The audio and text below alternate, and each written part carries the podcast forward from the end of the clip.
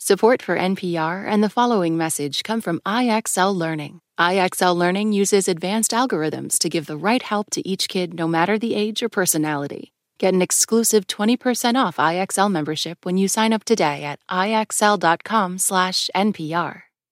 This message comes from NPR sponsor Comcast. Through Project Up, Comcast is committing $1 billion to reach millions with digital skills training, resources, and opportunities needed to succeed in a digital world. Learn more at comcast.com slash project up.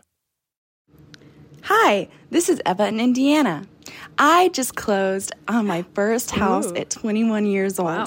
This podcast was recorded at 1:21 p.m. Eastern Time on Monday, January 8th. Things may have changed by the time you hear it, but I'll still be very busy pulling up carpet on my lunch breaks. Okay, here's the show.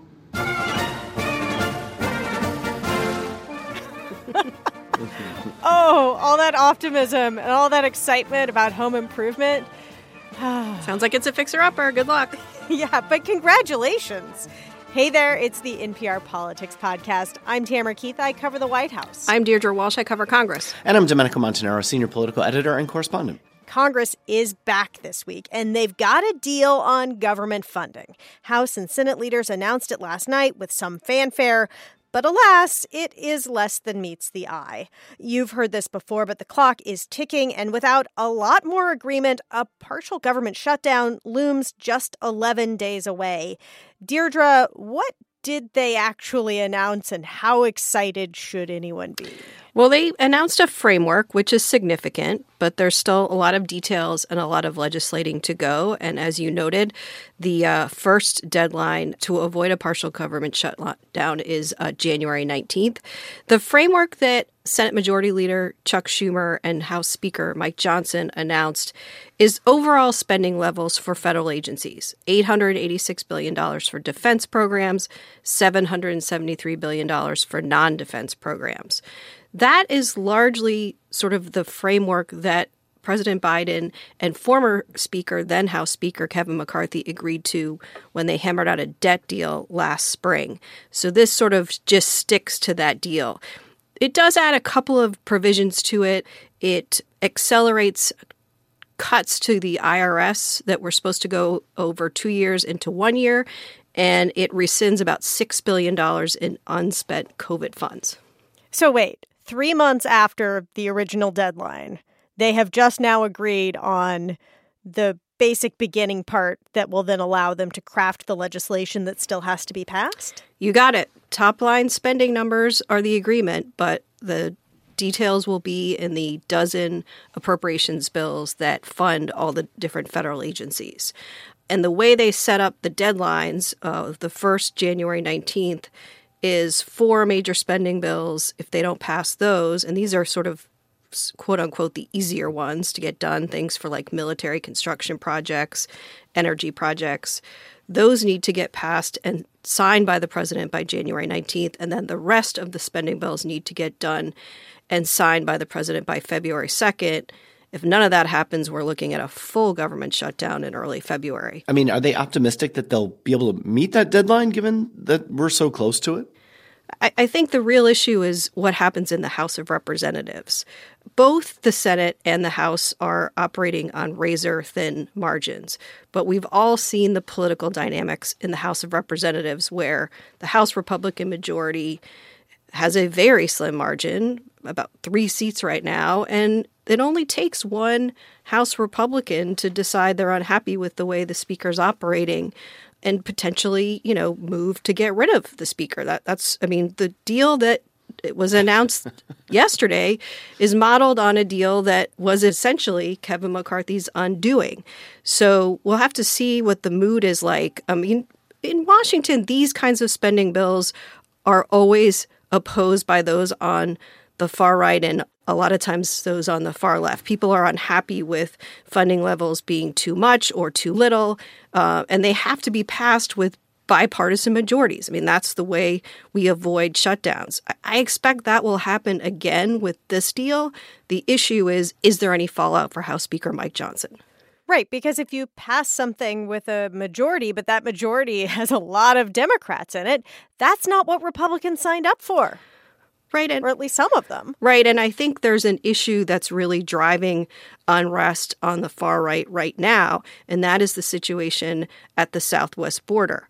In the last couple of months, we, we've seen record numbers of uh, people crossing the border, and even folks inside the Biden administration acknowledging that there need to be some kind of reforms to border policies to get a handle on the number of migrants coming in and how they're being processed. You know, there are a range of Republicans who want either a deal on some kind of changes or won't accept anything other than the partisan House bill that passed last year with zero Democrats that is a total non starter in the Senate. So I think the issue of the border will be a big issue in terms of how the spending deal shakes out and whether or not it can pass. We're going to talk more about the immigration talks, but Domenico, I do want to ask you you know, we've talked a lot on this podcast about countdowns to government shutdown because it seems like there is a new countdown to shutdown every few months or every few weeks depending on on the season. Um uh, what are the p- potential political consequences of that? I assume many people in the public aren't even paying attention anymore. Um are there consequences? As far as political consequences go writ large, I know certainly moderate members of the Republican conference um, are concerned about um, how they're going to appear. And this is what they've continued to be over and over again, especially in the Trump era and since the rise of the Tea Party, of being concerned that during those congressional elections that they're going to be in a difficult spot, especially when it comes to those swing and suburban districts where they want to see things get done and they don't like this quote unquote MAGA extremism. And I think that the uh, White House certainly taking note of this, and you're going to hear it all over again, just another sort of thing to add to the list that President Biden is going to use against, uh, even if it's not Donald Trump, the Republican Party writ large, as being MAGA extremists. Domenico, before we get to the break, I do want to ask you Congress seems to be careening from one man made crisis to another. And it's an election year now. How are voters likely to react to this? Well, I mean, there's the potential that people are kind of building calluses when it comes to shutdowns because you know it just it seems to be happening more frequently than it has in previous years, um, or the sort of level of dysfunction given the margins being as close as they are. So you know, I think that the views of both parties are mostly locked in, and I know that people in the middle not thrilled about the potential for you know, there being uh, another headline of Congress not getting anything done because that only hurts them back in their districts. And in a presidential election year, it's a pretty big deal when you've got one side, the Democrats, trying to say that the other side really doesn't want to negotiate, doesn't want to get anything done. And, you know, that's a thing that we've heard repeatedly over and over again when really Republicans should be focusing on, as they continue to say, Republican strategists behind the scenes, the economy and how people feel about it, even though the economy, we've seen some stronger signs of late. Yeah. All right. Well, we're going to take a quick break and we'll be right back. This message comes from NPR sponsor Charles Schwab with their original podcast, Choiceology, hosted by Katie Milkman, an award winning behavioral scientist and author of the best selling book, How to Change. Choiceology is a show about the psychology and economics behind people's decisions. Hear true stories from Nobel laureates, authors, athletes, and more about why people do the things they do. Download the latest episode and subscribe at schwab.com slash podcast or wherever you listen. This message comes from NPR sponsor Rosetta Stone, an expert in language learning for 30 years. Right now, NPR listeners can get Rosetta Stone's lifetime membership to 25 different languages for 50% off. Learn more at rosettastone.com slash NPR.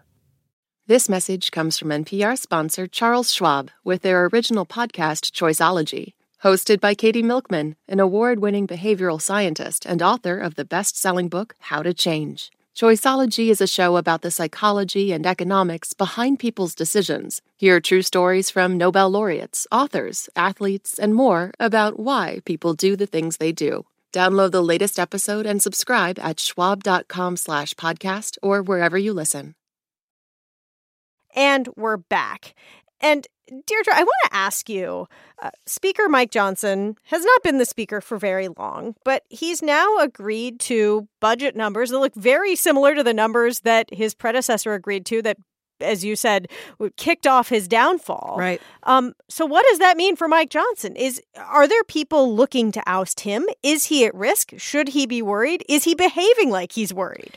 Uh, right now, there's no one calling to you know get rid of Speaker Johnson. There's no one talking about going to the floor and filing a motion to vacate the chair, which is what Matt Gaetz did, uh, which caused the downfall of Kevin McCarthy.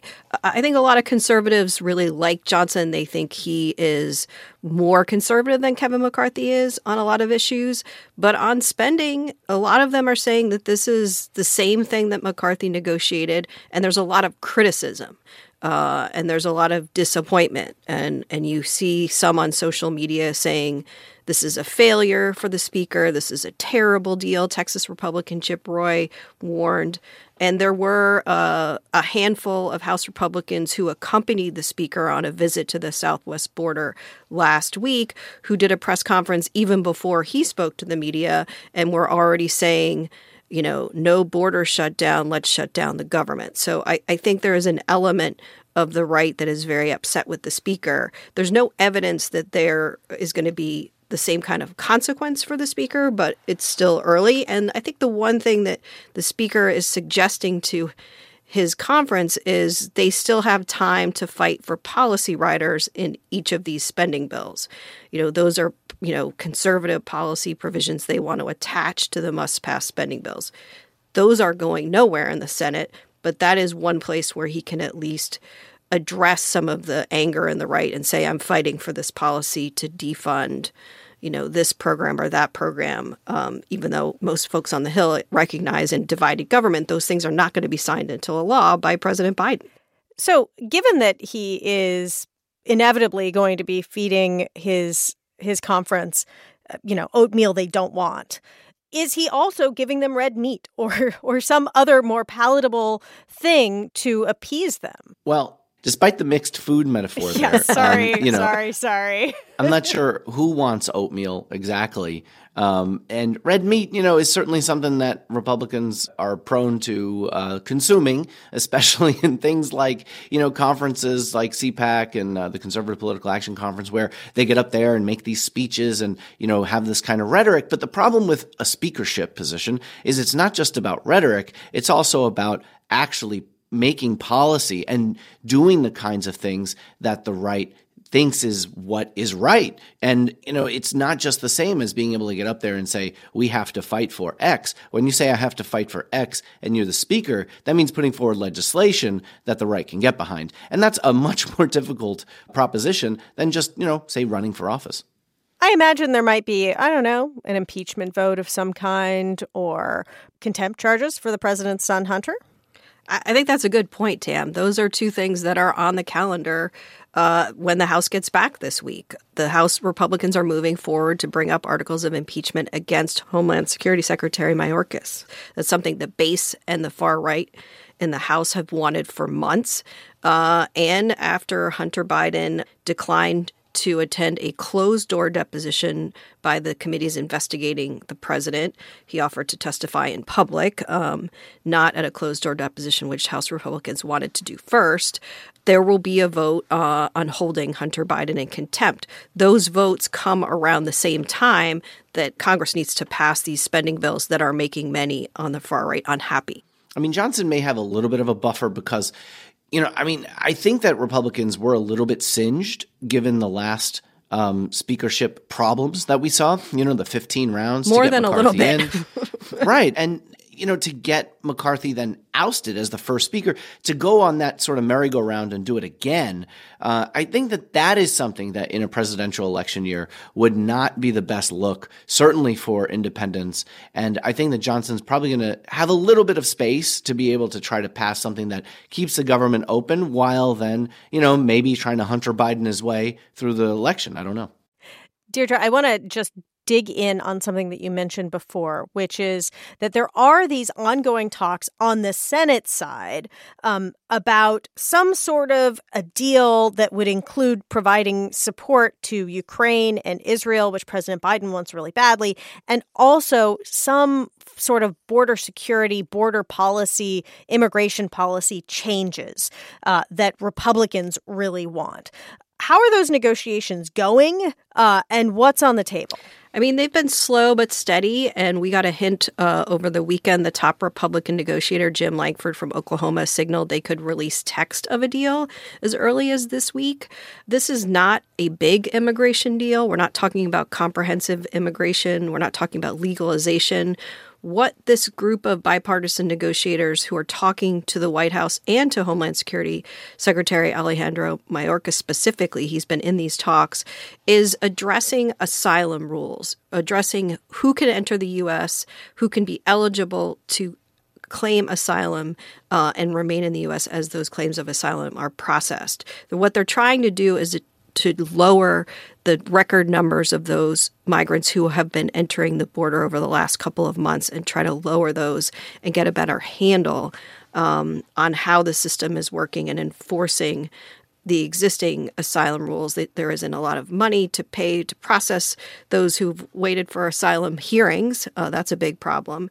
So, this is a pretty narrow deal, but they are talking about potentially reinstating Trump era policies um, that a lot of Republicans support, uh, yet uh, there's already a lot of criticism of this deal from conservatives in the House specifically, saying even before they've seen it, they don't think it's going to be good enough. So we'll see. I think uh, if the Senate can pass something with a fairly big bipartisan majority, there could be pressure on the House to act. But I've covered immigration, and I know you all have covered immigration yes. reform uh, attempts over many years, and it's been decades since anything significant happened. So I think we'll have to see what the details are before we sort of see what the path is. Well, and this is already being criticized on the left, too. Right. Yeah, I mean, immigration is a huge issue for President Biden. I mean, it's a big problem for him, um, not just because, from a policy standpoint, with the record number of migrants that have come into the country, uh, being bussed by some governors to other Democratic run cities, for example. But from a political standpoint, he has to be very careful here, the president, because he has to balance a really key constituency in Latinos. And we've seen a lot of uh, Latino members of Congress who are not happy with uh, the potential compromises that the president could make. And also, though, how to balance his uh, handling of immigration, which is among one of the lowest uh, you know rated issues for his job approval on his handling of this issue. So you know it's it's a really tricky spot for the president. He's going to want to look tough and say that he's doing everything he can to keep the border secure, but then you have to also balance your base, and that's a really important thing in a presidential election year. The other thing that makes this thing so tricky, as Tam noted earlier, is that this issue is being tied to the billions of dollars in aid for Ukraine and Israel that the president is pushing for. And if they can't get agreement on this immigration deal, it seems unlikely that any of that aid is going to get approved by Congress. Deirdre, given that the president does need a solution on immigration, and House Republicans and Senate Republicans want one very badly, is there a place for agreement here? I think there is, but I think the other question we still don't know the answer to is do enough Republicans want to vote for a solution, or are more Republicans eager to have the issue to use against President Biden in the 2024 election and in congressional races around the country where border security is still a top issue?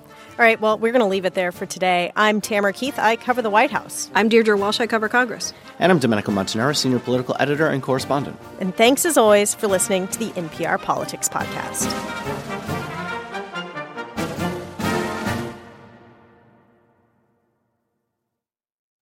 Support for NPR and the following message come from IXL Online. Is your child asking questions on their homework you don't feel equipped to answer? IXL Learning uses advanced algorithms to give the right help to each kid, no matter the age or personality. One subscription gets you everything. One site for all the kids in your home, pre K to 12th grade. Make an impact on your child's learning. Get IXL now. And NPR listeners can get an exclusive 20% off IXL membership when they sign up today at IXLLearning.com. If you're looking for a new way to support this show and public media, please consider signing up for the NPR Plus podcast bundle. NPR Plus listeners get to unlock sponsor-free listening and bonus episodes from NPR shows like this one. You can find out more at plus.npr.org.